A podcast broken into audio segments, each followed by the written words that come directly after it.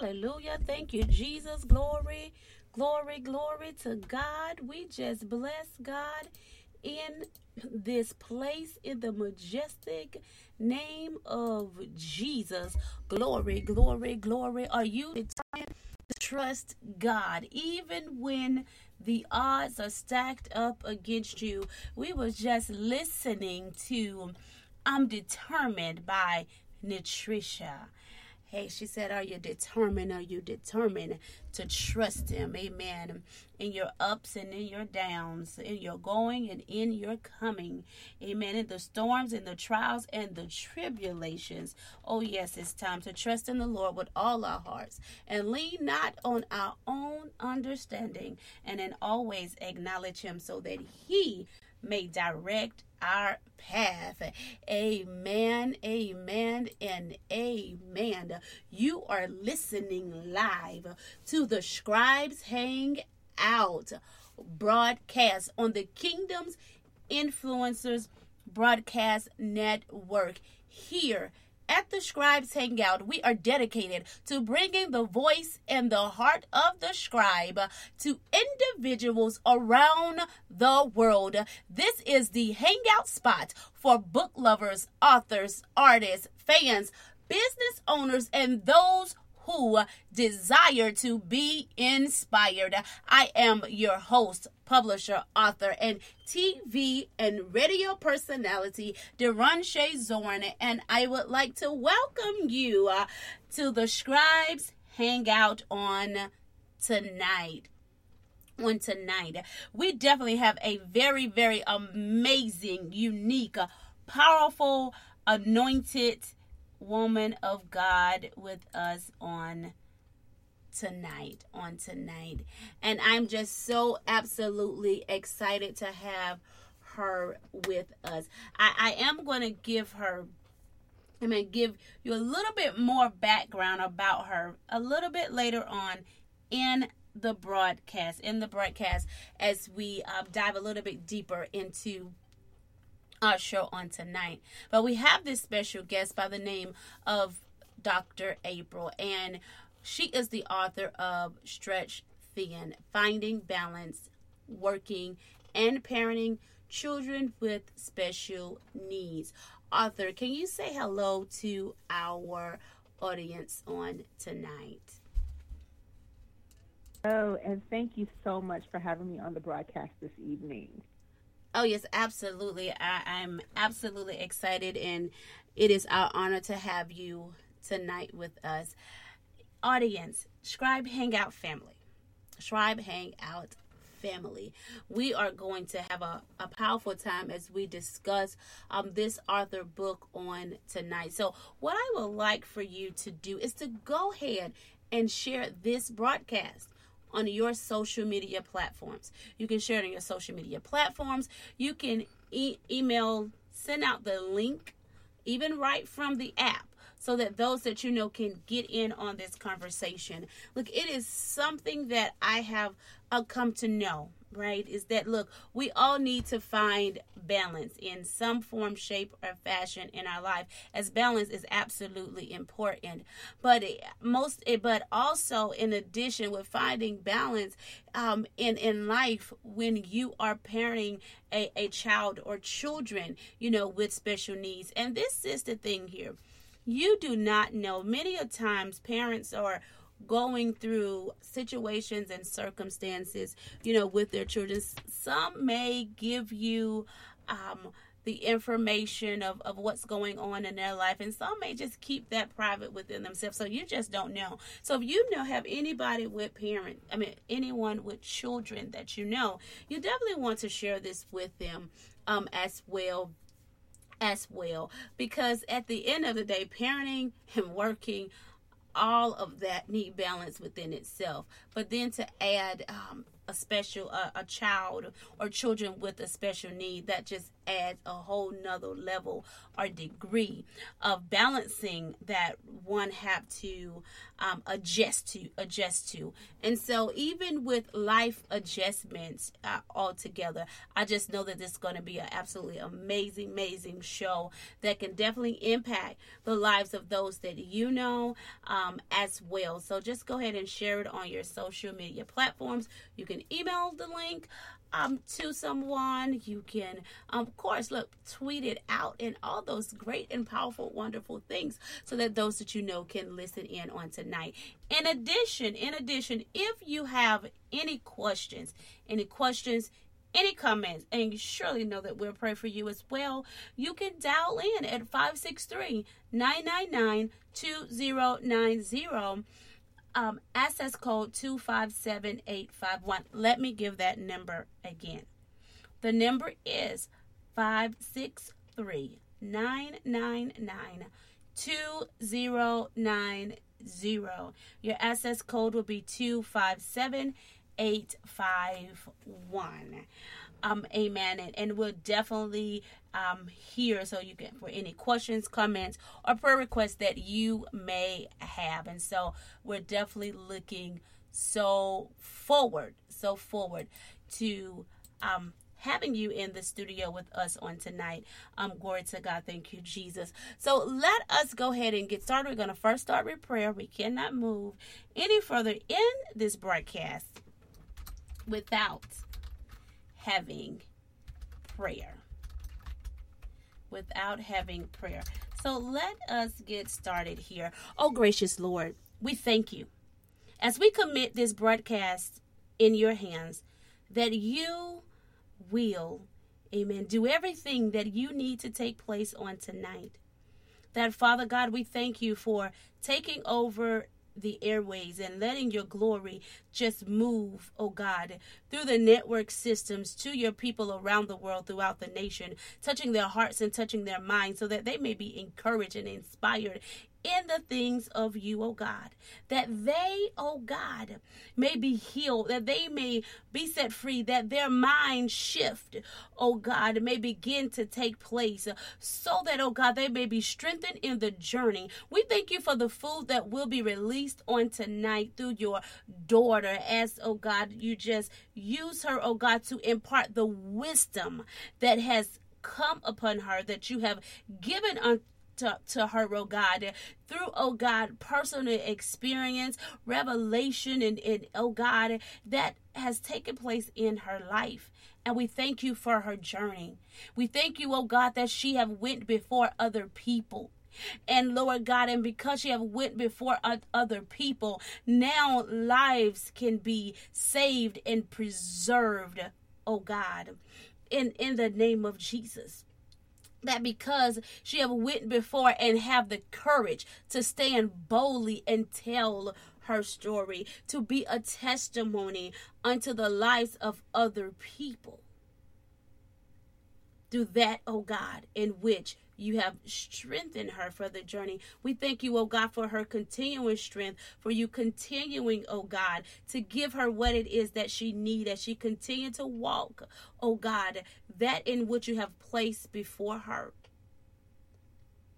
Conditioning her for that in which you have positioned and called her to help, oh God, those others in life find this balance that is needed. Find this power. Amen. Finding you, oh God, the power and the strength in you to persevere and press toward the higher mark, oh God, within their journey. And so, Father, we give you glory, we give you praise. And Lord, we bless, oh God, the work of her hand. Speak blessings over this book. I speak blessings, oh God, on everything that you're placing in her heart, oh God, those things that is even to come. Uh, we thank you, oh God. Hallelujah. Thank you, Jesus, for support that she has and in and Lord God, and even those different things that you are calling forth and you're setting in place.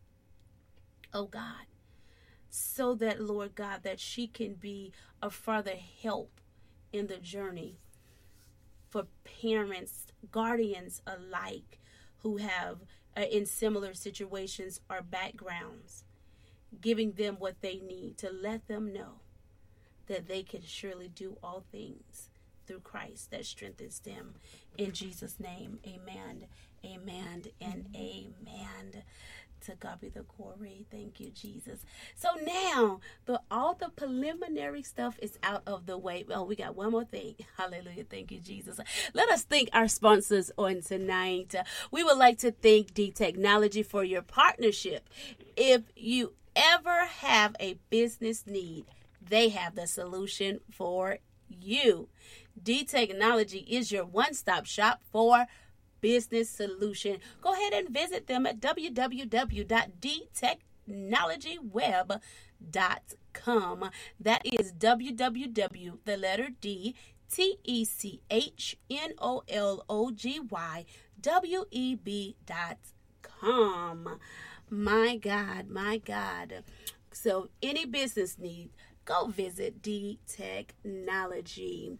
My God, amen. And so now, as we move forward on, we do want to thank everybody for sharing this broadcast on your social media platform so that those that you know um, can get in on this conversation and getting the information out via text via email sending out the um, the sending out the radio app as well. We do thank you. We thank you um, without you, um, we could not spread. We could not spread um, the work that we do um, around the world, around the world. And so I do give great um, great accommodate kudos to you guys for the work that you guys do um, in our journey. And again, anytime doing this broadcast, you can definitely call in at 563 999 2090 with your SS code 257851 to ask any questions that you may have to our special guests. Any questions or comments that you may have. In addition, you definitely know that we will pray for you. So let us go ahead and get started. We won't um, prolong this interview any longer. I'm going to let you know just a little bit more about her, and then we're going to dive in this powerful book. Again, we do have this dynamic woman of God, Dr. April, in the studio with us, and she is the author of Stretched Thin Finding Balance working and parenting children with special needs. Now, this dynamic woman of God, she was born in New York, but raised on the beautiful island of St. Croix, United States Virgin Islands. April has worked tirelessly to advocate for the needs of children. Her passion for children began when she was a teenager working at a local orphanage, which then led to her initial journey as an educator at the Florida State University. Dr. Lisbon is an active public education school psychologist and mentor to new teachers. It is out of her passion for families that Dr. Lisbon has embarked on a journey to help families and caregivers relieve fears associated with caring for children with exceptional needs. Dr. April J. Lisbon is a family coach and empowerment speaker who helps motivate and equip families of children with exceptional needs with knowledge on how to purposefully develop and practice self care skills while passionately living a healthier lifestyle in their careers, relationships, and health and wellness. Her most recent book, Stretched Thin Finding Balance Working and Parenting Children with Special Needs, was birthed out of her own life experience as a parent raising two children with exceptional need.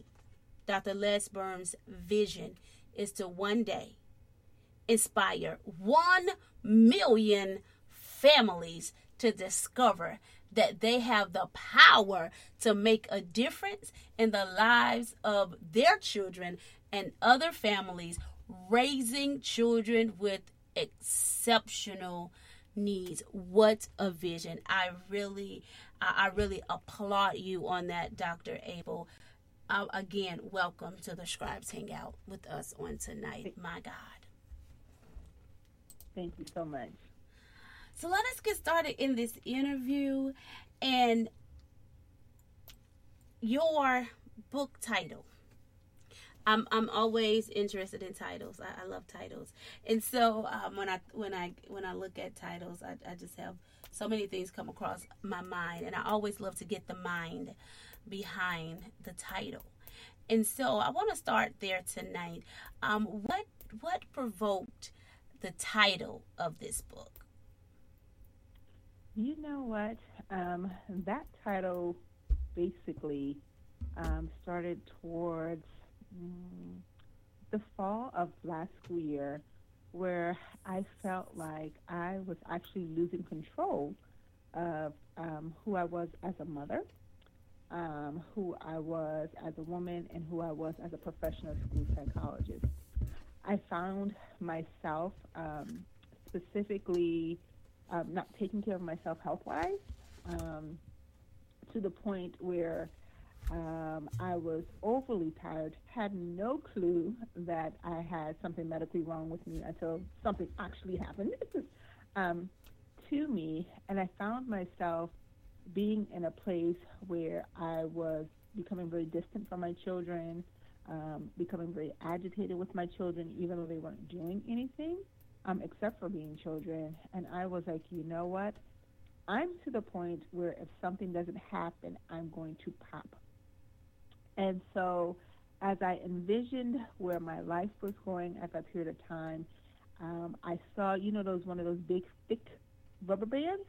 Mm-hmm. And I felt like I was being pulled in every single direction, you know, trying to be right um, and do right as a single mom with three children and um, you know fulfill my duties as a school psychologist.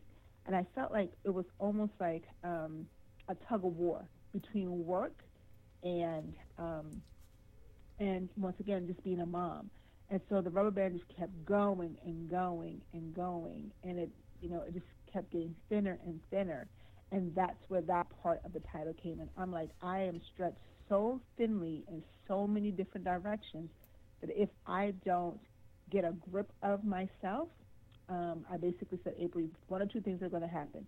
You're either going to end up in a psychiatric ward or you're going to end up six feet under. So that's where that book basically came from. Okay, wow. Wow. Through the realization that that's just very, very um, powerful. Even the analogy you said, look, it's just like you just see the rubber band just stretching further and further and further away. And we know sometimes that the, it, when those bands get um, too stretched, that it breaks. And when it breaks, you know, um, the, the, capacity to put it back together again, um, know, is, is, is no longer there for that.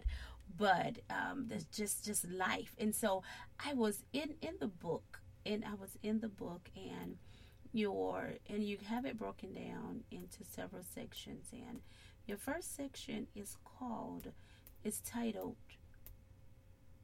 my life. And you talked about how you know you, you you was a dreamer and then of course you know in your your passion where your passion um, started from, and you know how you used to work in the church, volunteer, I mean, volunteer, um, you know, volunteer um, with children in the, in the church and things of that nature, and then of course you um, you found yourself. Um, um, having spending time at, at your local orphanage there. And you developed this passion for children. You developed this passion um, for children and so let's just talk about, you know, um, and and I know there, you know, because a lot of people work with, you know, with children and and things of that nature, or have worked around children, but um, a, a, spark of, of passion to have it as a life career. um, you know, many haven't just made that mark. So I just want to talk about that moment in time, um, that day, if you can go back that far, and um, if you can go back there, that just um, the fire for children um, just begin to um, burn on the inside of you for you to just make the decision that you know what this is the journey that I want to take. Oh, absolutely. You know, um, it was kind of sort of a very weird position because it was, you know, um, in a place where it was like coming towards, you know, um, not really graduating from high school, but you know, all your applications back in the day for school, you know, community service was a big component. And I didn't have any community service opportunities. And so my great aunt, um, while we were in St. Croix in the Virgin Islands, she had a lot of connections on island. And she was like, you know what, April, um, you always talk about children. Why not work at the local orphanage? And so, you know, my original plan was just to go there, get my clock hours, and put it on my application. And um, it was one of those things where, and I still, to this day, um, almost whew, 15, 16, I guess about 16 years ago, almost 27 years later, I still remember the three children that um, that changed my name, that mm-hmm. changed my life, and I still remember their names because they were my baby, my babies. And um, those three children were so filled with life, were so filled with love, and even as a teenager, I just couldn't understand why those three children were never adopted. Um, and I remember begging my mom and saying, you know, mom, you know, can you adopt these these these um, you know these children? Because they're really great, and you know, I can be their big sister, and they could be, you know, my little siblings. Because I was an only child um, for my mom. And so, you know, mm. not realizing the dynamics of, you know, being able to support a child is the mm. only thing I kept thinking about how great and how wonderful these children were.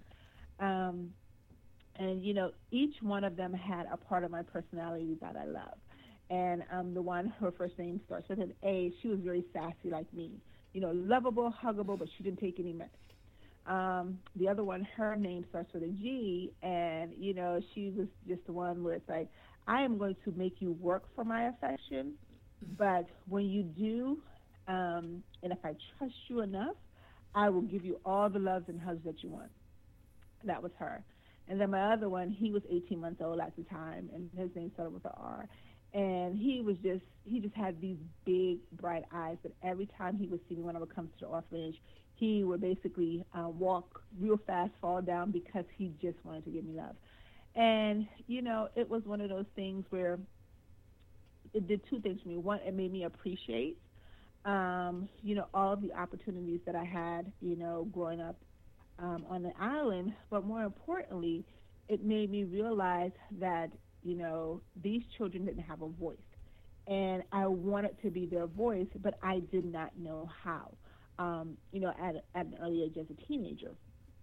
So after I left the island and I went to school, and you know, I tried to think of all the different ways I could, you know, be an advocate for children, um, mm. and didn't know how. You know, I wanted to be a lawyer, but I was like, well, God, I don't want to be a lawyer, and then the next thing you know, I'm separating children from families. That's not what I want to do because I remember how those children were separated from their families. And then I'm thinking, I thought about being a, you know, a marketer, you know, and I was like, well, God, I don't want, you know, I don't want to be marketing products. And then the next, you know, we have children, you know, who are eating junk food and things that are not healthy. So I said, I didn't, want to do that. I knew I didn't want to be a teacher because both of my parents were teachers. I was like, you know what? I've seen all of the concerns my, my mom had in the classroom setting. I said, I don't have the patience to teach. So I was like, I don't want to be a teacher. So, you know, I really did not know how I was going to go about advocating for children, but I knew that was something that I needed to do. And, um, and so those three kids were always in uh, my mindset as to, you know, whatever you do, April, make sure that you can be the voice for those children who do not have a voice. And that kind of sort of eventually um, led me to becoming a school psychologist. Okay, awesome, awesome, awesome. I, I love it. The, the voice, the voice. You know, you was talking about being that voice for the voiceless. You know, uh, the, you know the voice, and I just just think about just the voice in the wilderness. You know, being that voice in the wilderness. um, and and just being being able to speak up for those. And so, and so school the psychologists were was your way or the way that that you came about to finding, you know, through your um, through your reasoning to be able to give mm-hmm. give that voice that voice for the children. And so i just think it is absolutely um, amazing absolutely wonderful. Here you talk about in your book as you were um, let me get here i'm looking for you talk about here in the book that um, the road less traveled and, and you mm-hmm. talk about um, even in your early um, stages of choosing your your field of study, and you know um, maybe uh, getting more of the research um, that was needed to understand um, the road that you was getting ready to travel. That you know that would have been something that you definitely would have considered um, you know, something you would have considered. But you talk about, you know, nobody understanding um, the role and the responsibility of being a school psychology and, and being, and that being a lonely road, that being a lonely oh. road. Um, oh, you know what? Absolutely. I would love to talk about that. Actually, I did my dissertation, a component of my dissertation on that. Okay. Um, because I, I will be honest with you, um, in the first of all, in the field of school psychology, um, there aren't a lot of minorities. Um, the field right now is predominantly um, dominated by um, white females.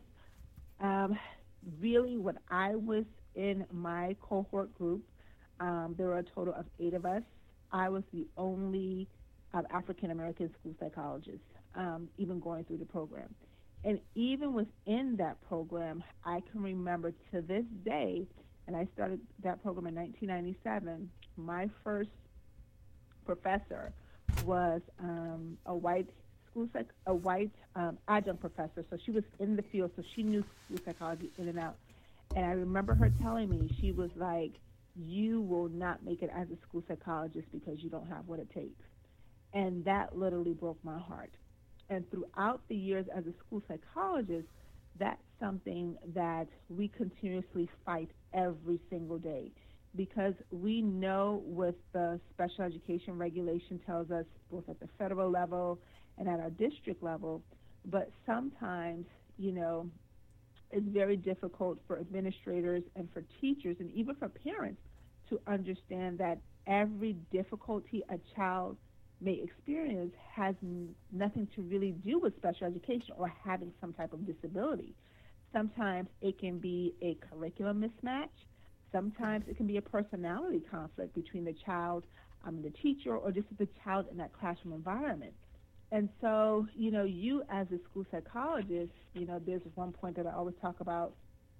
You know, they used to call us the gatekeeper of special education because it's one of those things where a large proportion of um, our report writing and our assessments really drive whether or not a child is found eligible for special education services. And so sometimes when you have those eligibilities where a child does not qualify for services, people, um, you know, whether it be parents, teachers, administrators, or everyone together, you know, you end up looking like the bad guy because it's like you did not want to help this child and you're thinking to yourself, that's not the case. When compared to whatever the norms are, this child is making progress. Not only is this child making progress, but this child truly doesn't have a disability. You know, and that's very difficult for people to see because the only thing they're seeing is what's going to happen if my child doesn't pass these state standards. You know, and that's a conflict I still have even with being a parent. It's like we put so much pressure on children to pass the end of the year test that we forget to teach them. Does that make sense? And so, so many kids have so many emotional difficulties because their focus and their emphasis is on passing these exams and getting these numbers that they've lost sight of what it means to be a student, that they've lost sight of what it means to be a lifelong learner. And not only that, they've just lost, they've literally lost sight of what it means to be a child you know. And so, as a school psychologist, you know, we always for so we always look at the bad guy, you know, because it's like you don't want to help this child, and it's like no, what I don't want to do is to make a child qualify a child as having, and I hate to use this word, but I am qualify a child for having a handicapping condition, knowing that depending on the classification or the placement, the, the categorical placement, that this cannot this can literally impact this child for the rest of their lives you know? And so for me as a school psychologist and i know for a lot of my colleagues that's a hard balance to make because we know that once this label is placed on this child there's no guarantee that it will be removed.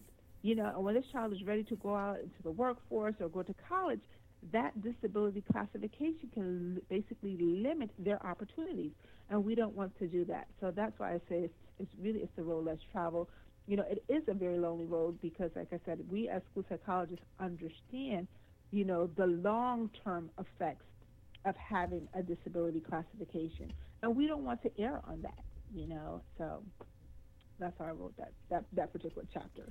Okay, awesome, awesome, awesome. I, you know, you said quite a few interesting things that that you brought up, and and and I'm absolutely excited that somebody is looking out for the best interest of of the child versus you know um, the what's the word I'm looking for versus the comfort of others.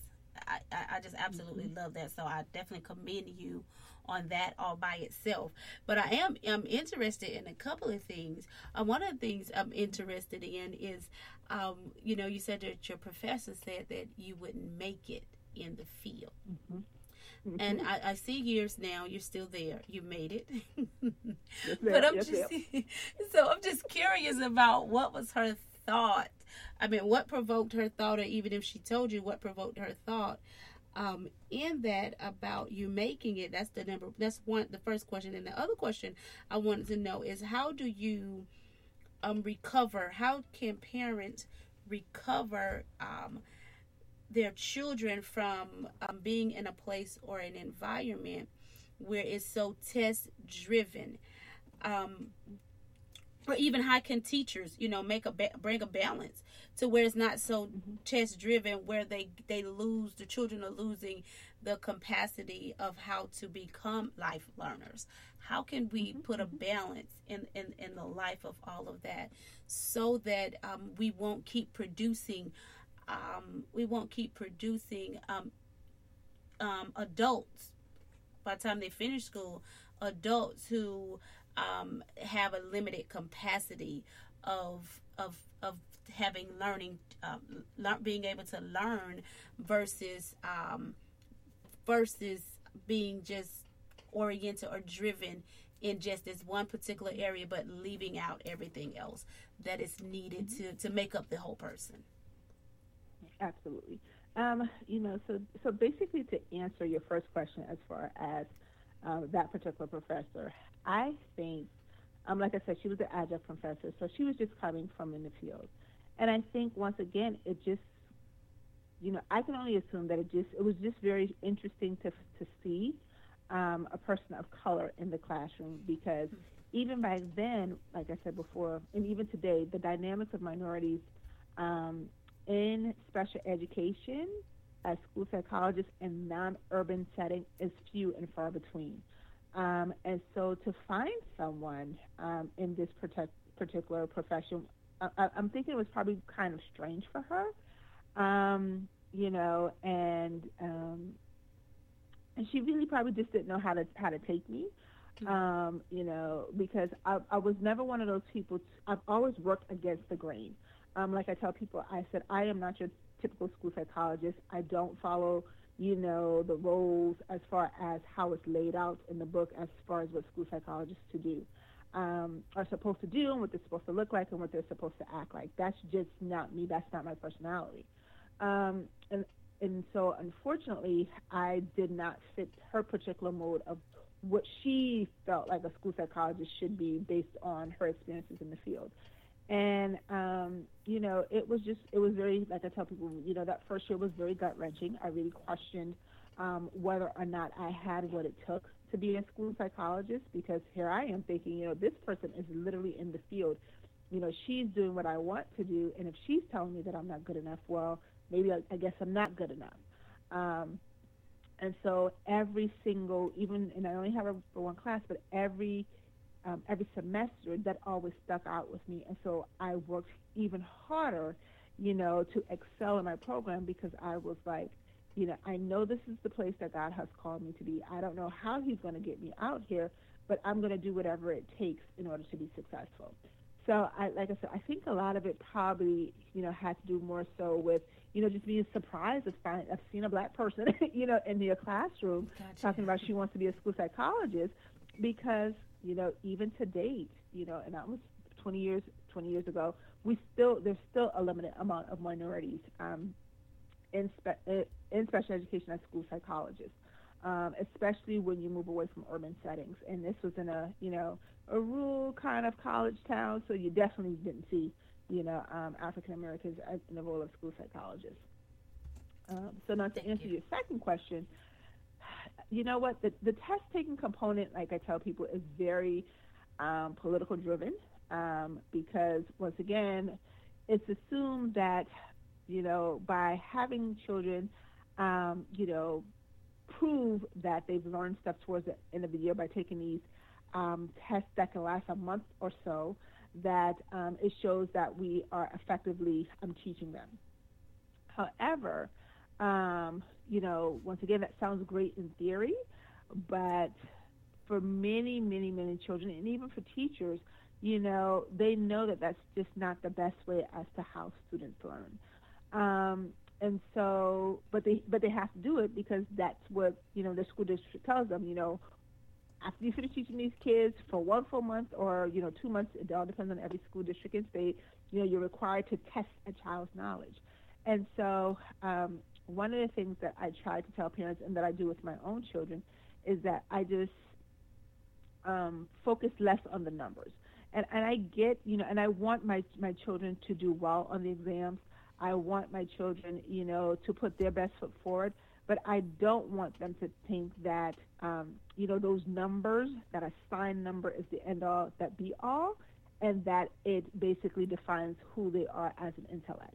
Um, and I think that's the harshest thing that that these tests have created um, for our children, and why so many of them, you know, um, you know, have like I said, you know, underlying emotional kinds of things going on, is because you know, when teachers, you know, do the prep work, um, as far as getting kids excited, you know, the thing is, well, if you score this particular number, you have the opportunity to earn this great reward, you know, or if you get this perfect score, you know, you'll get this amazing certificate.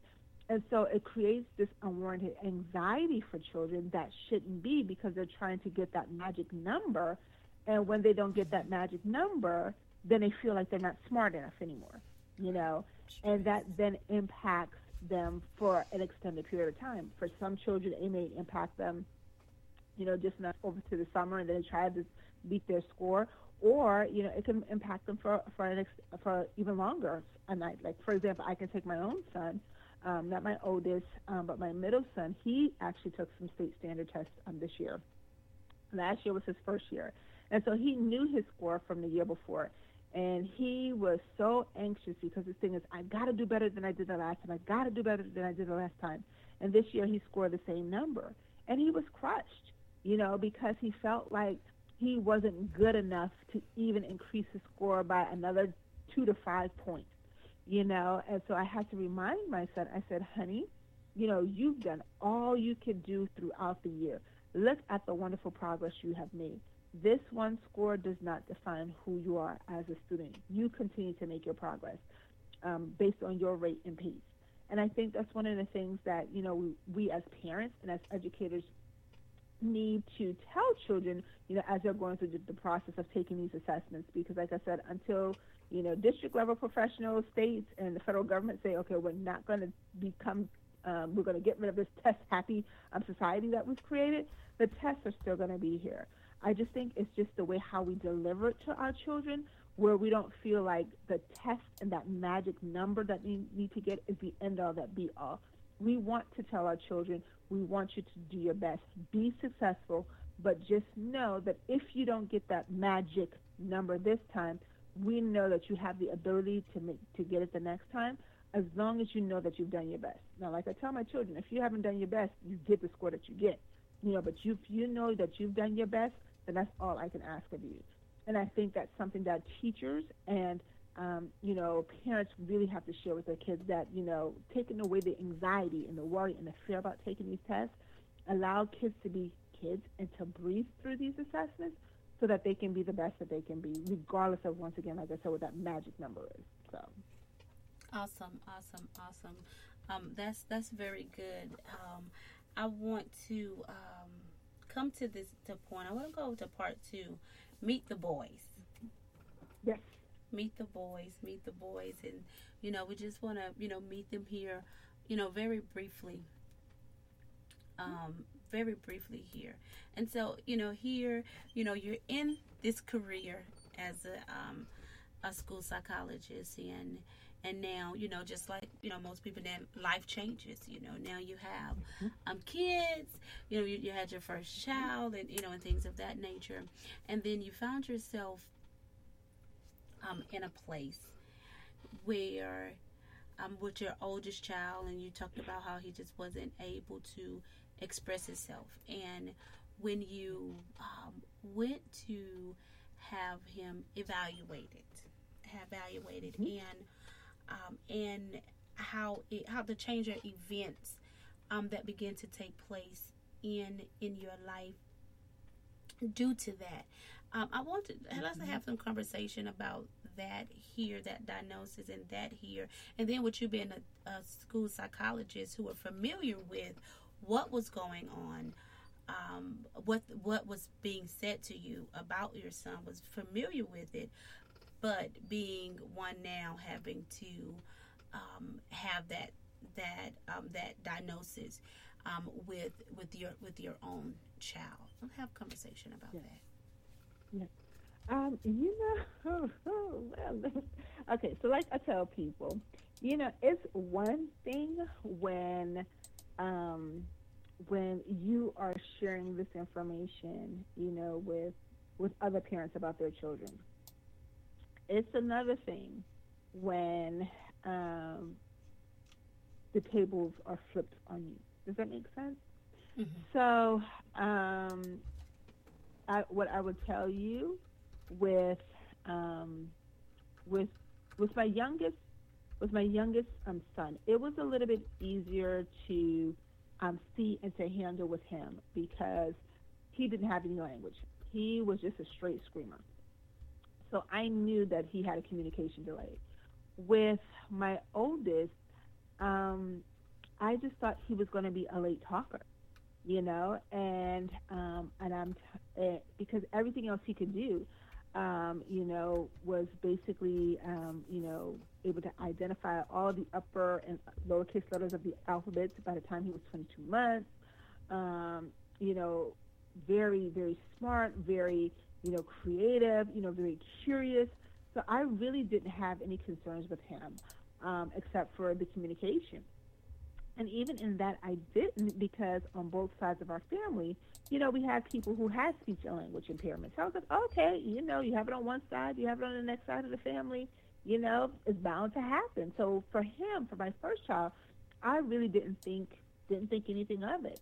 You know, worked with a couple of colleagues, and it was like, well, you know, sometimes boys are late talkers. You know, boys are always they are always a little bit later than girls. You know, because that missing um, that missing strand on on the Y chromosome to make them an X. I said, okay, yeah, that's right. Girls always fat, grow faster than boys.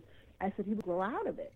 Um, and when he didn't, and I took him to early intervention, and you know, I was going in. I wasn't going in as mom. I was going in as mom slash school psychologist, because once again, having worked as a preschool psychologist, I knew, you know, all of uh, all of the criteria that was necessary. You know, did it for so many years.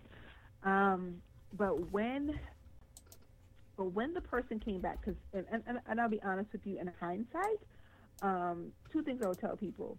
Um, sometimes it's best to stay in your own lane versus trying to be the expert um, because I, for me, I think that created more mental anguish um, than anything. And then two, if you can avoid doing it being pregnant, avoid doing it being mm. pregnant because I was actually pregnant, seven seven and a half months pregnant with my um, second son um, when I had took had taken my first child to to early intervention. So to make a long story short, um, when the person mentioned the word autism, it was well after the fact um, of him having doing his assessments and all those things of that nature. Because even as he was doing the little swab tests and everything for my son, you know, it, it, it, my son didn't exhibit any of the classic, um, the textbook kinds of behaviors that you would expect for children with autism. And so when he just haphazardly said, you know, I think you somebody have autism, I was like, what? I was like, I'm thinking to myself, who are you to tell me that my child has, has autism? I should know. You know, I've been doing this at that point in time. I was like, I've been doing this for almost seven years. You know, I'm the person who's the school psychologist, basically, quote unquote. I'm the person who's the expert. If anyone should pick this up, it should be me. And I was like, nope, my child doesn't have it. And so I told myself, well, you know, I said, you know, okay, whatever you think. I said, but I really don't think that's what it, that was what it was. Um, but I knew, um, you know, that, that, there was something different with, with my son, um, you know, but I just didn't know what it was, you know. And for, for me, that part of my journey was the hardest because, like I said, my son, even to this day, um, now that he's gotten older, you can really tell, you know, some of the some of the quirkiness. But um, but when he was younger, like I said, he was just your textbook rambunctious, you know, toddler. Nothing that would actually stand out. Um, you know that that that he actually had any type of disability, especially autism. Um, and so when I consider and think through that chapter, you know, um, just briefly, like I said, with with my second one, you know, having a thought of of autism when I saw my second one, I was like, oh yeah, you you definitely on the spectrum because like I said, he was a hitter. He refused to use language. All he wanted to do was scream and point. That was that was our life, um, you know. But turns out he just had a communication delay, um, no spectrumy kinds of stuff. And I'm like, how in the world did he own this? I was like, how did I miss that one? I was like, you know, because I, I think if had I had caught on to it, um, sooner I probably would have had had better resources for him when we were um, living out on the West Coast. So, yeah, that was an interesting period of time. yes, and um, and and I'm sure, you know, I'm I'm absolutely sure, with you know trying to grasp, you know, the the thought of um, parent parenting. Parenthood is one whole um, dynamic change in life itself, especially uh, this your first child. You never, you don't have kids. You know, you that's a that's a dynamic shift. it is. It, it, really was. And like I said, you know, um, and, and, not only was my, like you said, it was my first child. So that, wasn't what I was expecting. And, I, and I, I, remember praying and asking God, you know, to cover my children and to, you know, bless my children and, and and, and I think that was the point where I was really angry with God over over years because I was like, I prayed and asked God, you know, to ensure that none of my children had any type of special needs because of what I experienced working in schools and after so many years of watching the tears and the heartaches from parents, I was like, okay, I can't go through this. I was like, yes, God, I know I'm strong, but that right there, I can't go through that. And so it was one of those things where it's like, not one child, but two children with disabilities. I'm like, God, you got jokes. you mm-hmm. know, I can laugh at it now, but for many years I cried because I was like, how could you do this to me? You know, I was like, I prayed and I sought you, you know, and I did everything right, and it seemed like no matter how much I did right, my children still had special needs, and I just didn't understand how that happened.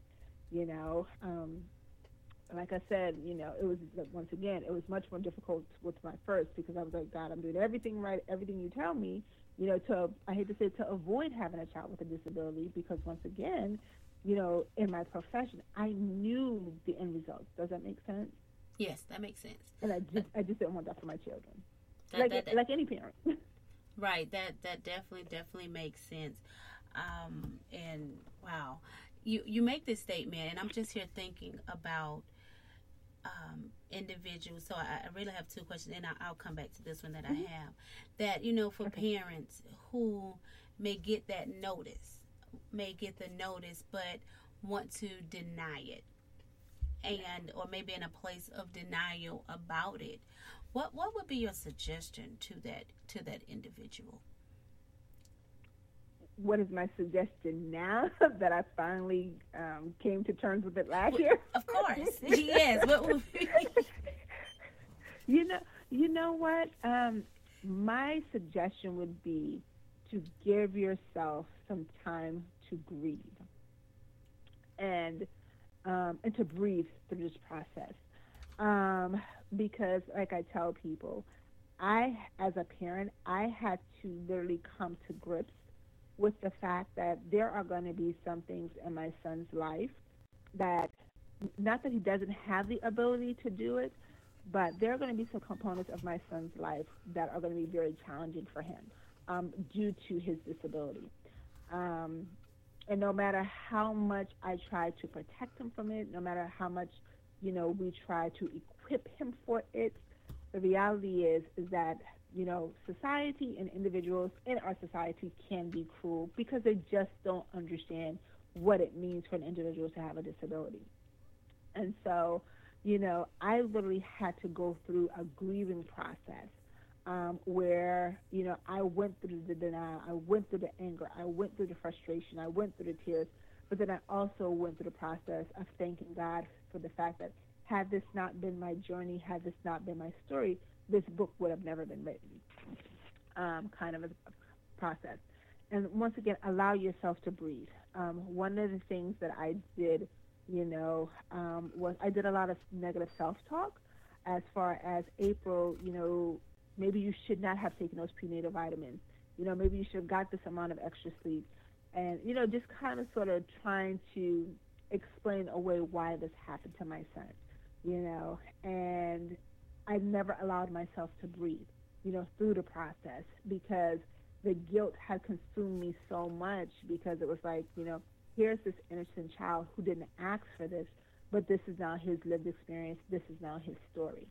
Um, so what I would tell people, you know, allow yourself to breathe, allow yourself to breathe, and then once you breathe through this process and you begin to breathe through this process, learn to embrace this journey. And I always call this a journey versus a lifestyle because um, every day can be something different. And, you know, when something is a journey, it never ends. You know, you keep going until the road stops. And for me, my road doesn't stop. His road doesn't stop until, you know, God says, okay, you're, you've done your work on earth. My servant, it's time for you to come home now. Um, so by seeing this process as a journey, I know that there are always some roads that we're going to have to travel that aren't going to be very easy. I know there's going to be some roads where we're going to have to get back on the main road, you know, for family support in order for us to make it through. But if we walk through this journey um, with God's grace and with His mercies, we will come out stronger than you know the last phase um, on mile marker. You know, number one, 192. we're on number 202, kind of a thing. Um, so, you know, that's what I would tell parents, you know, who are going through this process. Give yourself, give, not even give yourself, give yourself permission to breathe. Let yourself know that it is okay to be angry. It is okay to be frustrated. But what you don't want to do is wallow in it and stay in it because it's when you start to get stuck in it of this is your life story that then creates the imbalance within your life, whether it be relationships, finances, emotions, um, you know, physical health, is when you get stuck in it and you don't allow yourself to move through the process, that then creates the imbalance within your life. And like I said, you know, that's something I had to experience until I finally said, I'm grieving. This is like a death for me. I have to grieve in order to um, set myself free and to set my son so that I can embrace this lifestyle, this journey we call autism. Awesome, awesome, awesome. I, I, I want to um, get into this question or um, here when you were in the book and you were dealing with you were dealing with um, your, your your first son. This is with your first son, and you know he had had an episode at the school that he didn't start. He didn't start, but um, I, I guess it was enough for for them to um to point you know to pull him out or point him out um, uh, with it. And and so you got the phone call from the school or whatever or what have you. And when you were you talked in the book at with that particular incident and you're having conversation with the principal and he had called another school um, for you on the behalf of your son and, and things of that mm-hmm. nature. Now you make this statement, you made this statement, and I just think it's, uh, you know, something that to, to talk about today so that others, you know, who even may be in that in, with the same place in the same place or dealing with any child, children with special needs. You says this, it was like all of the wind in my body escaped as I felt mm-hmm. like my parents at my school in that. I feared that no one would accept my child because of his delay. Yes. Let's talk about yeah. that fear being there and the acceptance of people accepting um, yes. your child.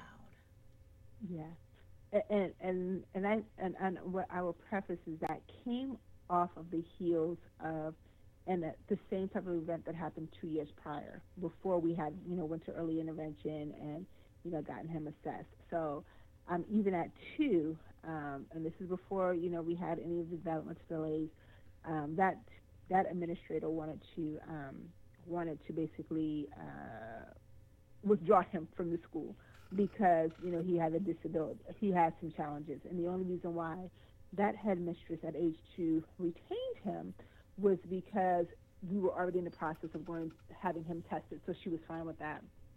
However, um, that particular event that you mentioned, I will tell you that was the hardest component of my life because once again, coming from the realm of a school psychologist, I felt like you know I have prepared these individuals, you know, from you know for my son, you know, I, I have been very open and honest about his disability. Um, you know, I explained to them specifically, you know, what works for him, what doesn't work for him. Um, and in that moment, when they called me to let me know the, the event that had occurred, I was like, only thing I kept thinking was, my God, he's only four. I'm like, he is only four years old. He's doing what four year olds are supposed to do. Um, and like I said, you know, one would think that my child was basically throwing chairs all over the place and, you know, um, you know, wrecking the, the, the, the, you know, throwing down all the toys and everything. That wasn't the case. He was stimulating another student that came from his other school, not knowing that what that other student was doing was not was not appropriate. And I'm like, but therefore, you know, four year olds mm-hmm. do that. Um, but to physically get that call, I was like, you know, and once again, that's that's another one of those grieving things that I finally had to release, um, you know, two years ago because I still felt that. Um, it was just one of those things where, you know, it was like I, I was I became once again angry with God because I was like, God, if my son didn't have this difference, then he would have been able to attend this school you know, and the fact that she had the audacity, yes, I still remember it, um, you know, to call the school up the street was very um, unnerving because I was like, the only thing I kept saying was, you know, my money is just as green as everybody else's money. Um, but my money isn't good enough because my child has a learning difference or my child behaves differently, you know. And in hindsight, as I've gotten older, you know, I realized, unfortunately, that, and this is for any parent raising with a child with a disability, that private schools, they're not required, you know, to accept the behaviors, accept the learning difficulties, because they're not trained to deal with it. But, you know, at that early age, you would expect that, you know, that someone should know that, you know, this is what preschoolers do, and that's developmentally appropriate. Um, but that wasn't the case for my son. And so, you know, I remember him sitting, and I still remember him sitting on the floor playing with two trucks. You know, one truck and one, you know, one of those uh, Hot Wheels trucks um, and car. and he was just as quiet, you know, just enjoying himself, and you know, we're just having this conversation, and I'm just thinking to myself, but you know, I, I wanted to point to to the headmistress. I'm like, but look at him now. You know what? He is just like your typical four year old doing what he's supposed to do. You know, and it was like, and that was just, and it was, it was the first incident he ever had at the school, but it wasn't good enough for him to stay. Does that make sense? Mm-hmm. And so when I, I'm like, if that's going to happen to him when he's four, God, what does this mean for him as he gets older? You know, and, and that has always been a fear of mine, you know, and, and a concern of mine, you know. And even to this day, we've experienced so many different things of, you know, people rejecting him because he's different, um, you know, that it always brings me back to that preschool year, you know. This will this continuously be our, our, our, our life's path on this journey. You know, he's a cool kid. Everybody likes him. But there's always that one person, always that one event that basically reminds us of you are an individual with a disability. Um, very, very, very difficult, even even to this day, to deal with and to think through too. Okay, wow. Um, you know, sometimes in life, I mean, just even with that, you know, sometimes when we find ourselves in places where, um, and, and what I'm thinking about, you know, being in that place of, uh, of having someone else to dictate or control, you know, mm-hmm. um, your your your life or your actions without giving a thought, you know, to um, to yourself, not giving a thought to you or the situation at a whole. Sometimes, you know, I, I know that can bring a lot of frustration and. And, and, and, and, and irritation and just like you said like you have the audacity um, to do something that I have not authorized you know you to do. So I definitely under, um, definitely definitely understand this. You talk about. I, I want to you know go over to, um, you you're dealing with you know walking on a shaky faith. Now. I want to. I, I, just want to deal with the title right here for a second, and then I do have a question out of here. What mm-hmm. provoked the title of this particular chapter? You know what? Um, yeah, that's that that that was one of my um, it was the easiest chapter to write but the hardest chapter to write from the vantage point of um, coming from a background of um, of a faith-based background meaning that you know I grew up in the church you know for years mm-hmm. um, you know saved sanctified fire baptized Holy Ghost filled kind of a thing and it was one of those things where I felt like God had left me behind. Um, I felt like I had proven myself to God over so many years that, you know, it was like, God, how could you do this to me?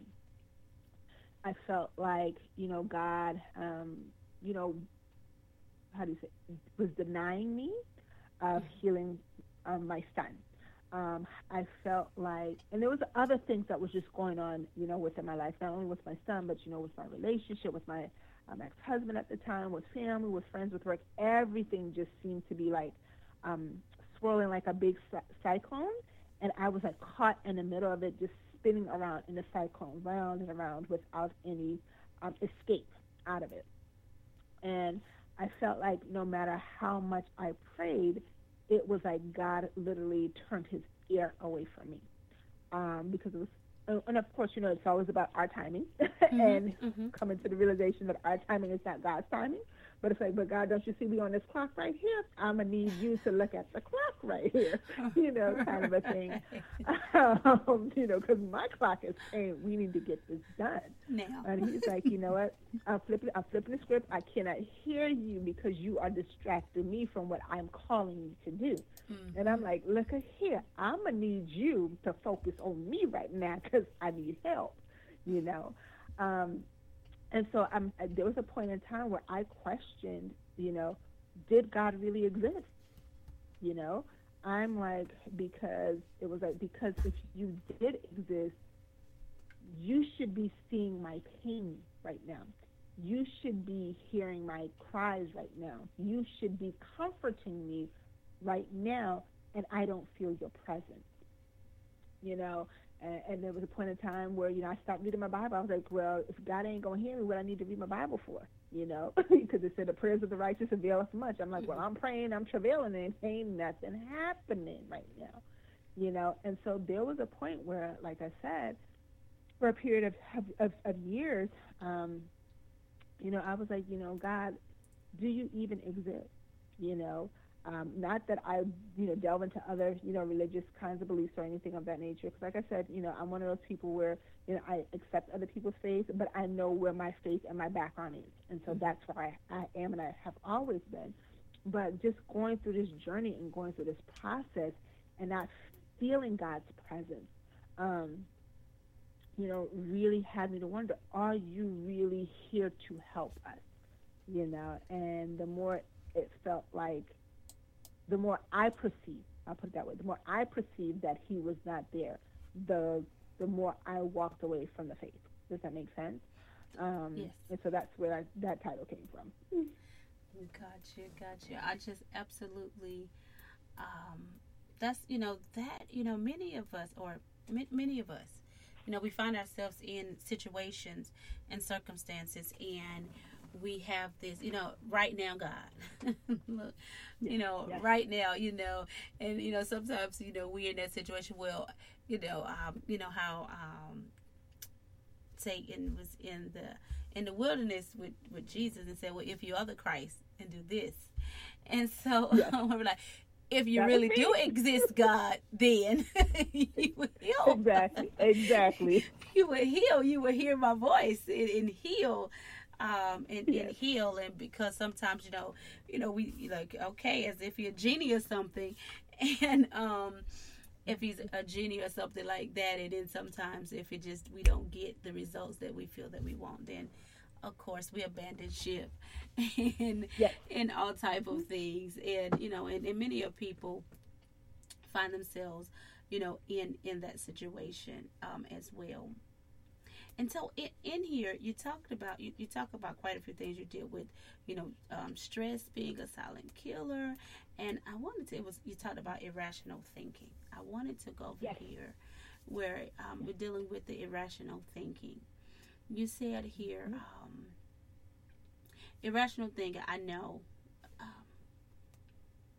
but you needed something or someone to blame. You need you was looking for somebody or something to blame. And you know, as life was you know happening, and even earlier, you know, you was having a conversation and how you was you was talking in it, you know, like you was blaming God um, about it. So mm-hmm. let's let's talk about you know this you know the um, being in that place of irrational thinking and is trying to find in our mindset some type of solution you know, because mm-hmm. and I guess it's human nature, you know, what you've been a psychologist, I don't know, psychologist, human nature.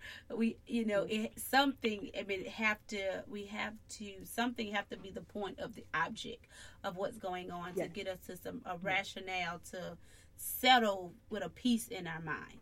So let's kind of just yes. talk about that for a second. Okay. Um, within that particular chapter, you know that that goes back to um, that negative self-talk um, you know, something that I have always battled um, for several years, you know, even when I was a, um, a teenager growing up. And so, you know, trying to create multiple scenarios as to the why this may have happened.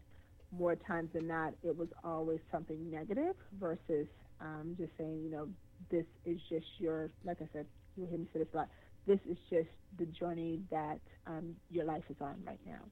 Um, and so, yes, I needed anything and anyone to blame um, for that title of autism because um, I felt like, you know, once again, my son was not, um, you know, your classic textbook child with autism. Um, and so I felt there was a component where, um, what do you call it? Not denied, but, you know, where it's one of those things where um, you were we, we like hoodwinked kind of a thing where it was mm-hmm. like um, you know uh, close your eyes, then you take a take the take the blindfold off and say, there you go, kind of a thing. I was like, you know, I felt that's kind of sort of what it was. It's like, you know, you're, you're feeling in the in the in the bag and you're trying to find the the right coin, but you know, all the coins feel alike, um, kind of a thing. And so I so I I felt like, you know, well maybe if I like I said, kind of sort of maybe if I had not eaten that peanut butter and jelly sandwich with sharp cheddar cheese, you see, I still remember it, right? You know, on lightly toasted bread, maybe, you know, my child would not have gotten sick. Maybe if I didn't go to Captain D's all those days and ate that the shrimp with all that iodine, you know, maybe that would not have impacted my child. You know, just just trying to find an escape route. Does that make sense? That's Yes. kind of sort of where the, that original thought came from.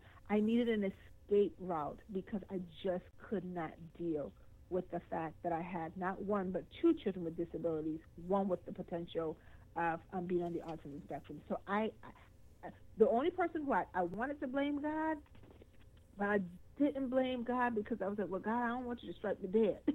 so, you know, so that's the only reason I didn't blame him. But I blamed everything and everyone else around me um, because I just couldn't deal with it, you know. And like I tell people, once you have one scenario thought in your head, then you always kind of sort of change the script, you know, to, to make it either better or worse for yourself. And so for me, I made the script um, even more worse for myself because, like I said, I could not understand how you, April, once again going back to being that teenager at the orphanage, you know, indicated that you wanted to be the voice for those kids who were voiceless to be an advocate for children, and then now you can't even advocate for your child, you know, kind of a thing. It's like how can you how can you truly say that you can help other parents raise their children with special needs, regardless of what it, what it is, and you can't even get your stuff right at home, you know? So all those thoughts just came like a whirlwind for me, and Right, that's and- really where those you know those negative thoughts came from. Right, and I'm and as I hear you talk, I'm like, I know you probably thought that okay, this is hypocritical. You know, Yeah. I, I'm I'm being very hypocritical because I'm telling my Yes. parents you can do it and giving strategies. I was reading your book and you know how you talk about it as well in the book. You know, get those different Mhm. strategies and stuff that you was giving, and but at the same time, you grabbing having that grabs, uh, grabbing a hold of what was taking place with you. Um, and and not finding that same capacity um, that Yeah. you were using and even skill sets and things of that nature that you was using um, in the for your and giving to your parents then you know Mhm. doing it in your life for yourself um, as Yeah. well i'm just gonna make um, here let's go here in in questioning I'm I'm gonna. I, I've I have so much highlighted in your book over here. I'm just trying to get to. I love it. I love it. All right, get over here to the. I'll go over here to the um, another section because I, like I said, I have so much highlighted um, because of you know just so many questions. Okay, have to make sure I get to the right highlights. Um, No the, the right highlights because I want to get into the, the balancing act. Talk about the balancing act. I need a hero. Whew. Yes. I need a hero, and I think that you know, um, this is a statement I was going to make. Is this is a, a, I mean, you have so much great stuff in here, um, but you said before we get over there, you said this, and then I'm going to transition over to I need a hero because oh Lord, Mhm. um, you said special Yes. education is a 24 7 it's 24 7 and it's exhausting and i found myself feeling like i was losing myself to the fear of failing as a parent and as a professional Yes. and you go on and on. And so i know you know this this i need a hero here. Um Mhm. definitely a part of that you know that that state or that place of look do anyone do do everyone see what's going on here? And if so where are the heroes? Where are those Yes. that are here to come into my environment and help um, with you know everything that i'm having to deal with and so i was listening i was look, looking in here and you was talking about you, you talked about a life do over, and then you begin to talk about how you love music, right? And so. I was listening to it. He talked about you know Bob Marley. He was giving one of his quotes, but you made this. You did this quote here, or you made this statement here dealing with Mary J. Blige, you know, with her song yes, "My Mary. Life." Yes, said, "If you look into my life, what would you see?" Mm-hmm. And um, and so I want to talk about that. You made a statement directly after that, and you know, dealing with you know the mask, you know, what have you. Yes. So um, let let's talk about why you just even put that particular statement there in the book. Mm-hmm. As it concerns Absolutely. you, need the hero. Go ahead. Okay. Um, so you know, if if if you're not familiar with Mary, um, you know, Mary was, and I hate to say it because Mary went, Mary J. Blige went through a lot of painful events in her life mm-hmm. and through her career. But for many of us when we were in college, Mary really spoke to us because she was so raw and so passionate um, about what she sung about, you know. And so it was one of those things where, you know, when she came out with that song, you know, she, she was really asking people, you know, if you really look into my life, do you actually see what I'm seeing? You know, because on superficially on the outside, we're like, yeah, Mary girl, you know, like she's our best friend. You know, we see everything that you're going through. Yeah, we see you doing that. But girl, have you heard your music? Mary, you you on top, girl. You on top, girl. What you worried about? You see all that money you making? Mm. And what we failed to see was the sadness that she was experiencing going through this through these places the depression that she was going through through these places, you know, questioning her own identity. Am I really, am I really this beautiful? You know what I mean? Or just people just kind of sort of, you know, just trying to make me feel good, you know, because I'm, and I put it, I'm Mary J. Blige, you know, but do you really know who I am? Do you really know my story? And so I put that there because, you know, I basically, and, and for so many years, you know, people will be like, you know, April, you have a really good poker face. And I said, yes, I know. I've had to, cra- I've crafted that over so many years in order to suppress the sadness that I experience, you know, um, as a person, because like I tell people, I'm very, I, I, won't say I'm perfect, perfectionistic, but I'm very orderly and organized. And so if something, and, and, I'm you know, and I've always, once again, been a, a visionary. And so, you know, having the ability to see something through and see it from start to finish, you know, um, it's a wonderful feeling. But when there when there are kinks in the process, and you're like, that wasn't a part of my vision, that kind of sort of throws you out of gear, out of out of balance. And so over the years, you know, people will tell you, wow, you have such a beautiful smile. Wow, you always seem so happy. And it's like I do that in order to mask not feeling depressed, you know, because that's where I am right there, you know, at that moment in time. And so, you know, that part of Mary's song was like, you know, if you guys, you know, people always be like, oh, great, April, you're such a dynamic school psychologist. Wow, you know, you really inspire us. And I'm like, while I am inspiring you, I'm losing myself in this process. So that's kind of sort of why I put that that particular um, you know, quote in there and talking about the mask, and then once again leading into why I needed a superhero, you know, because I felt like I'm always saving the day for everybody else. You know, everybody come to April, you know, what's your problems and all that stuff. But I felt like, you know, and sometimes even to this day, I don't feel like I have anyone else to talk to. You know, people want to talk at you um, and tell you what you should be doing, what you're not doing. But, you know, really having people to listen to you and say, you know what, I don't understand what you're going through, but I will pray for you. You know, I will even even if I don't know how to pray, you know, I will say, you know, I will I will hold your hand. You know, if you need me to get you a one flower from out the garden, you know, I'll get you one flower you know, whatever it takes to make you smile, not the superficial smile that you have with your teeth and everything showing, but mm-hmm. to really make you smile with your heart. That's what I'm willing to do. And that's kind of sort of where I knew that, that, that superhero component came from because, like I said, I feel like, and I, once again, sometimes even to this day, I feel like I'm always helping everyone else. And when I'm at my lowest of lowest points, there's no one ever around. So, yeah. Got you, got you. Got people, you. you know, raising, raising children with special needs is hard because, you know, like I tell people, there, you know, there are limited people even in my my circle that have children with disabilities, let alone a child with autism. Right. You know, so. Right, and uh, and I'm and I'm so glad that you gave out some points on how to be that um, that person that someone can lean on. Um, being a listener, you know, we're supposed to be slow to listen, but for some reason we just always quick to speak. Yes. and you know, just just take a moment and just breathe and listen um, to you know to um, what is being said.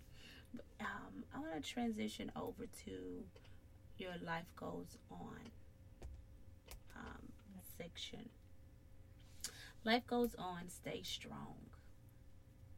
Walking every mile with hope and promise. Every mile with hope and promise. Here, I want to pull out. Here, staying. You, you make this statement.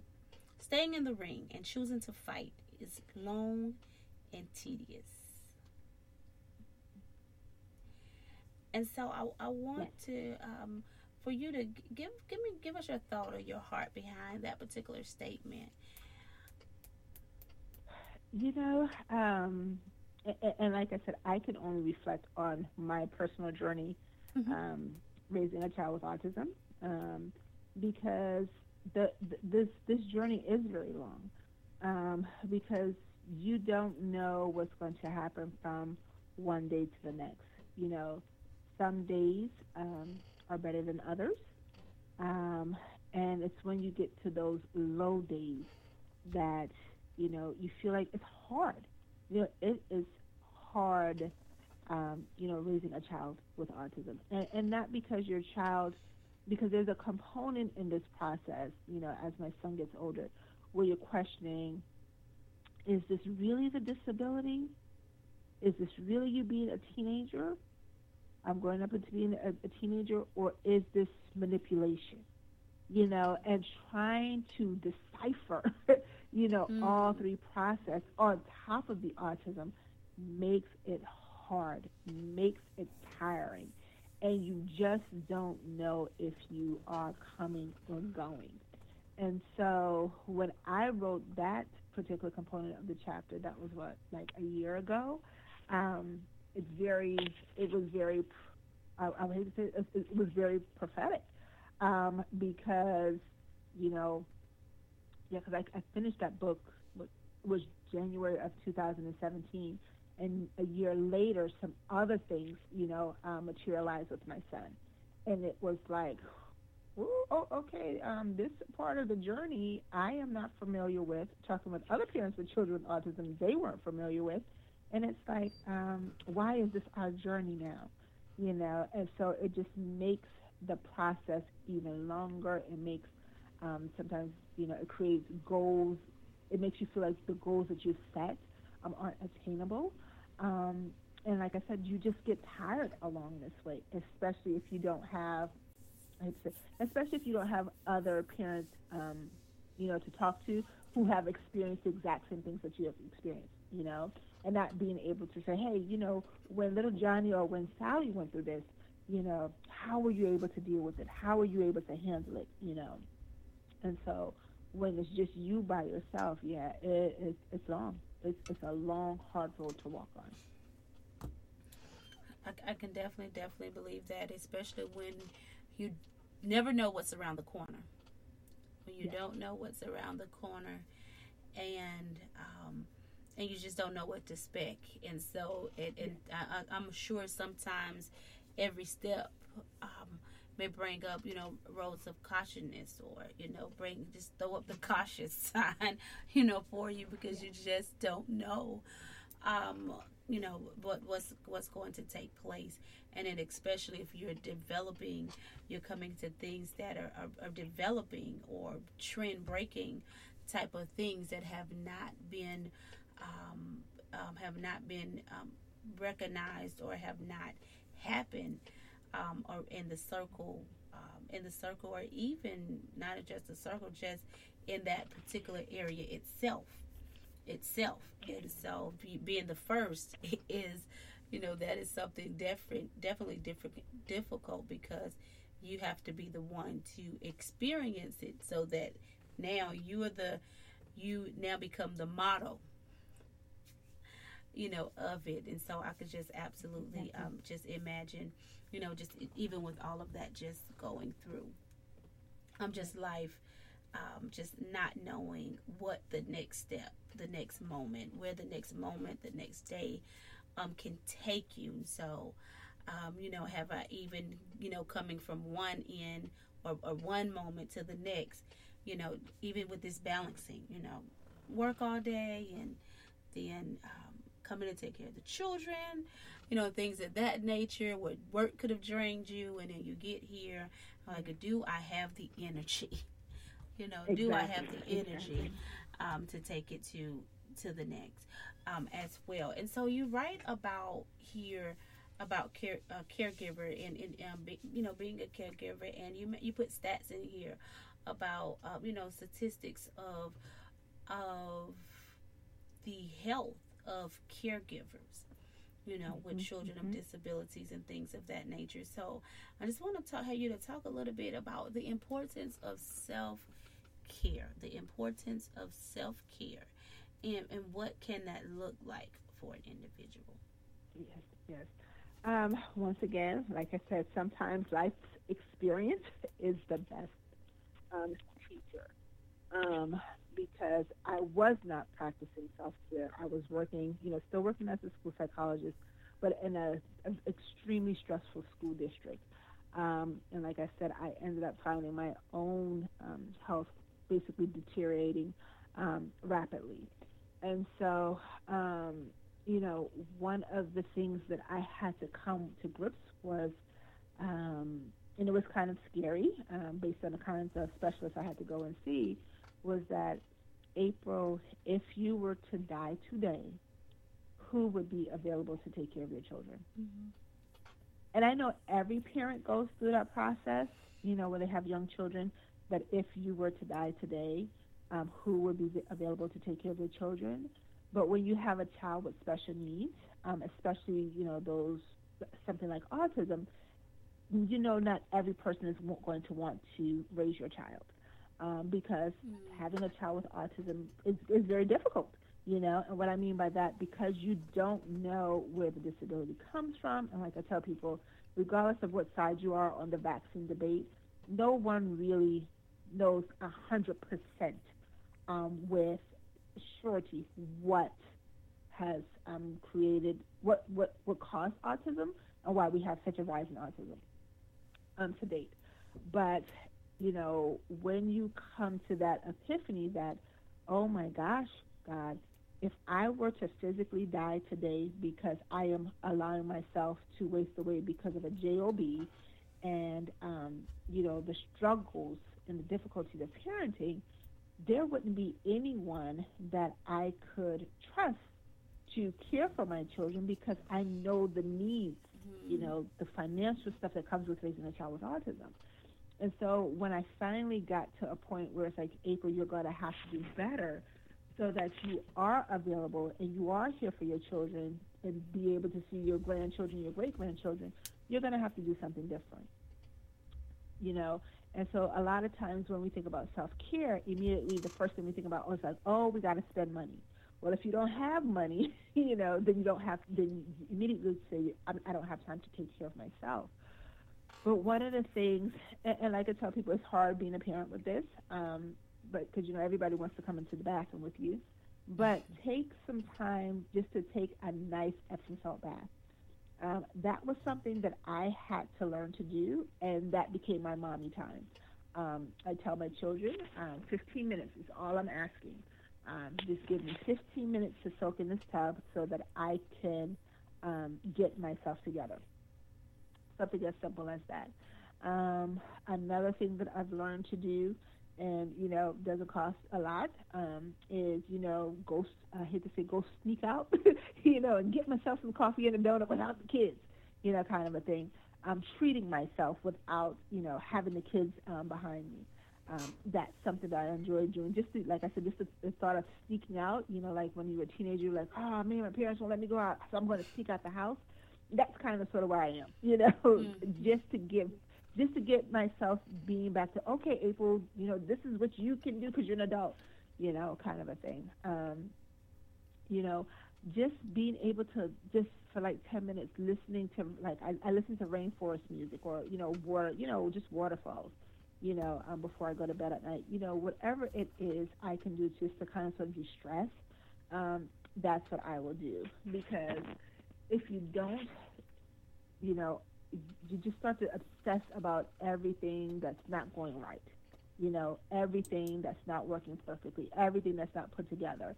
And the only thing that does is give you more headaches and creates more stress. So, like I said, you know, every now and again I'll get my nails done, you know, just to just to have some me time. Um, but you have to build in quality time for yourself if you want to be the best person for who you are as the individual, the best parent, and the best worker. Awesome, awesome, awesome, awesome, awesome. Self care, self care is vital, vitally important, yes. and and just as she said, it's a heightened sense of um, it's a more heightened alert alert yes. um, of look if you know that that life preservation just to just so that you can take care of you know of of your loved ones you know of your of your children making sure that you're available so um, you're, we're able to help others even the more when we help ourselves you know. Exactly. Uh, when we're, we're to help ourselves, so we're, we're at a better optimized place or state to provide assistance. Um, as well. But you guys know this has been an amazing time at the Scribes Hangout, and um, Dr. April.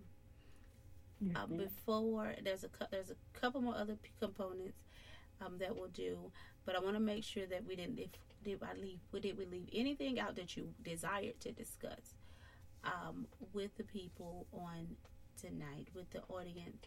Um, if so, you can do it at this time, and then after that, we'll we'll get your contact information and where to go pick up a copy of this powerful book. We couldn't talk about it all tonight, but we definitely gave you a sneak peek or a preview of kind of the type of uh, things that's in topics and things of that nature that's inside of it as well. So um, go go forth. It's it's over to you, Dr. April. All right. You know what? I think the one thing um, that I just really want to, um, you know, to to share with your audience is that, you know, regardless of the disability, as parents raising children with special needs, it's not enough um, for people to just have an awareness of our child's um, disabilities or multiple disabilities. Um, you know, as times are shifting, as life is changing, you know, one of the things that we see of kind of sort of, like I said, you know, as a parent, you know, wondering what's going to happen to my child if I die. Um, for me, for my child with autism, I want him to be accepted by society. You know, I want, I don't want people to see the autism first. I want them to see my son first you know, for the gifted scholar that he is, for the, you know, for the for the for the child who can basically, you know, um, watch a YouTube video once or tw- twice and you know put together an entire entire um, you know Star Wars um, build an entire Star Wars machine, or you know, building a robot within 22 hours, you know, after getting it, you know, uh, a four feet tall robot, you know. It's one of those things. I, I want people to accept children with disabilities and their families as well. You know, because like I said, um, it's bad enough that you know traditionally we all have something that's different about us. You know, but when you have something that is beyond your control that you didn't ask for and people reject you, it makes it even harder. So if nothing else, if, if you know, the greatest takeaway that I want people to know is that it's not enough to be just simply aware about a disability it's time that we start accepting each other's differences so that you know we, we come to the realization that each and every one of our children each and every person um, you know has something to con- contribute to society and if we accept one another learn to love one another then we all can do our part um, to make this world a better place. Awesome, awesome, awesome. You know, you have this has definitely been a phenomenal interview. Um, very mm-hmm. informative as you allowed us to just come into your world briefly. you. your world briefly and just know, definitely know we're definitely praying, you know, praying you through um, and in every you know step of the way that you just continue to be stronger in the walk in the journey that that you are taking and and even you know that you're taking just so you can be a greater light and an impact um, for others and those who are walking behind you those who are walking behind you in in this same um, great journey. And that um, even your life experience and things that you have um, endured and went through um, can um, give someone else, you know, hope, somebody else strength, you know, um, somebody else, make someone else way just a little bit lighter, um, a little bit lighter, um, knowing that, um, um, knowing and having what have been available to you and, and given unto you that you're so willingly and openly um, to share, to share um, your, your life journey with other people. And so we definitely, definitely, definitely thank you for hanging out with us at the Scribes Hangout on tonight, um, Dr. April. Well, once again, thank you so much for having me on tonight. Awesome, awesome. You guys know what? It has been a phenomenal time um, on in the Scribes Hangout, and we do thank each and every last one of you for hanging out with us on tonight as well as, we have been here here talking with uh, Dr. April, Dr. April on this dynamic book. Wait a second, Dr. April. Yes, ma'am. Something very vitally important. How can the audience get a copy of the book? Yes, ma'am. So um, the book is actually available on Amazon. Um, it is also available on um, for Nook only on Barnes and Nobles.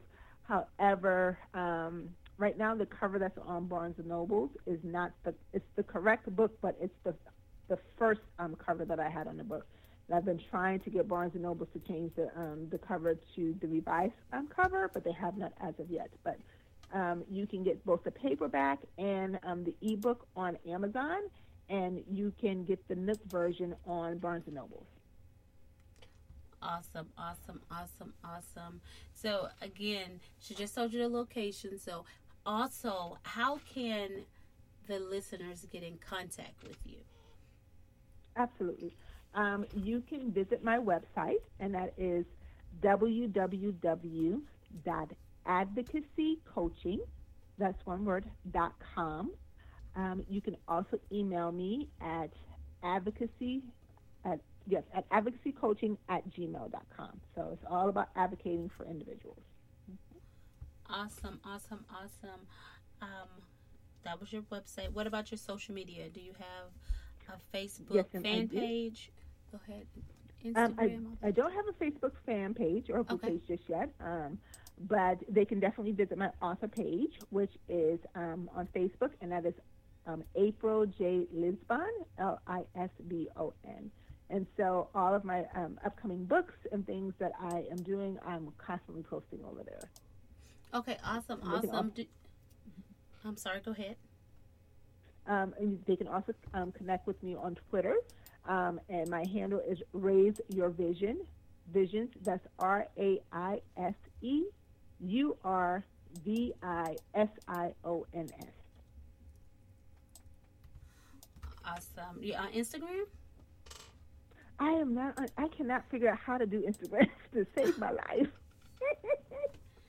Here you I have so many. I have like two accounts, and I'm like, I don't know how to use this because I'm used. I know people do pictures, but I'm so used to typing stuff, and I'm like, I don't know how to do this Instagram thing. So yeah, you have to do pictures with a typing combination altogether.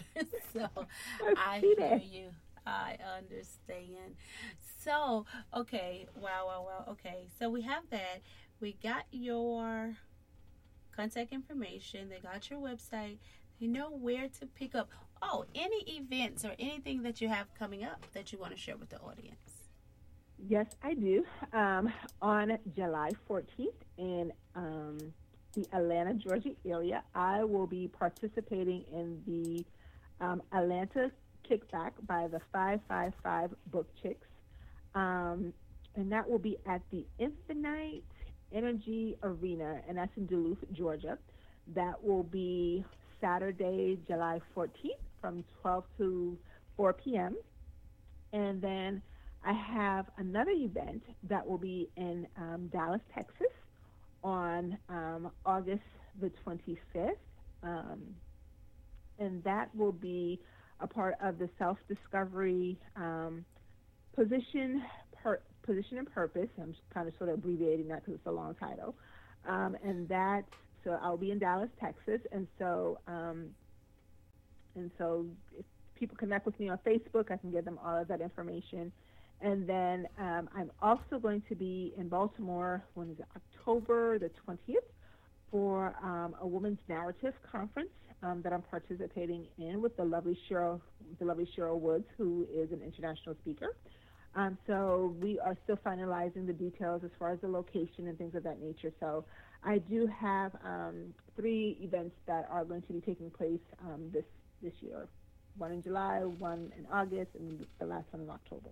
Awesome, awesome, awesome. Definitely connect with the woman of God. She's giving out her website, her social media information to connect with her. You know, we have just had an amazing interview with none other than the author, Dr. April, with her book titled Stretched Thin Finding the Balancing the Balance Working and Parenting Children with Special needs right here on the Scribes Hangout, where we are bringing the voice and the heart of the scribes to individuals around the world. Again, we want to thank you for hanging out with us on tonight on the Kingdom Influencers Broadcast Network. And we look forward to you joining us next Thursday, next week, next week at 9 30 p.m. Eastern Standard Time, Eastern Standard Time. Amen. As um, we are going to be talking about You Go Girl 25 ways. I'm sorry, 25 ways to step into your greatness with author Chandra Barnett's Payne. And so we're definitely looking forward to next eh, definitely looking forward to that interview as well. Your scribe tip for today is simply this. It's simply this. Take a moment. Take a moment and command your time. Command your time by making the decision that you're going to set aside time either every day or once a week to just have a moment of reflection. And during your moment of reflection, that in that particular time, just have your pen and paper near. Because during that moment of reflection, I'm sure that there are going to be thoughts that are going to be very provoking in your mind and in your mindset. And, and we encourage you to just go ahead and scribe those things because you never know what that outpour may bring, what may come forth out of just taking that moment in time. The different thoughts that could provoke something great, that could provoke something great, and turn those thoughts um, that that that is that is um, that comes together through you demanding your time and taking moments of reflection so that you can impart something great in the earth as they it could possibly turn in a book that help somebody else out in the world. So as we leave here on tonight, remember to take the moment in time so that you can scribe in Jesus' name. If this broadcast has impacted you, if it has definitely encouraged you, if it has helped you in any form, shape, or fashion.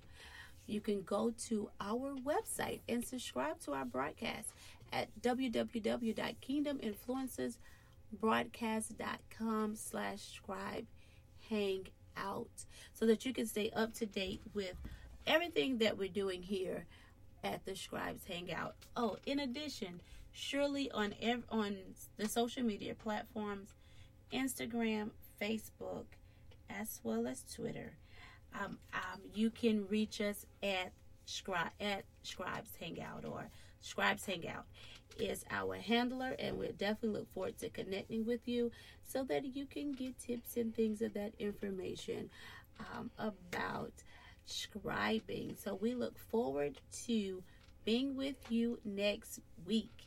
Being with you next week as we continue to bring the heart and the voice to the scribe to you all around the world. Remember, don't forget to scribe. Until next week.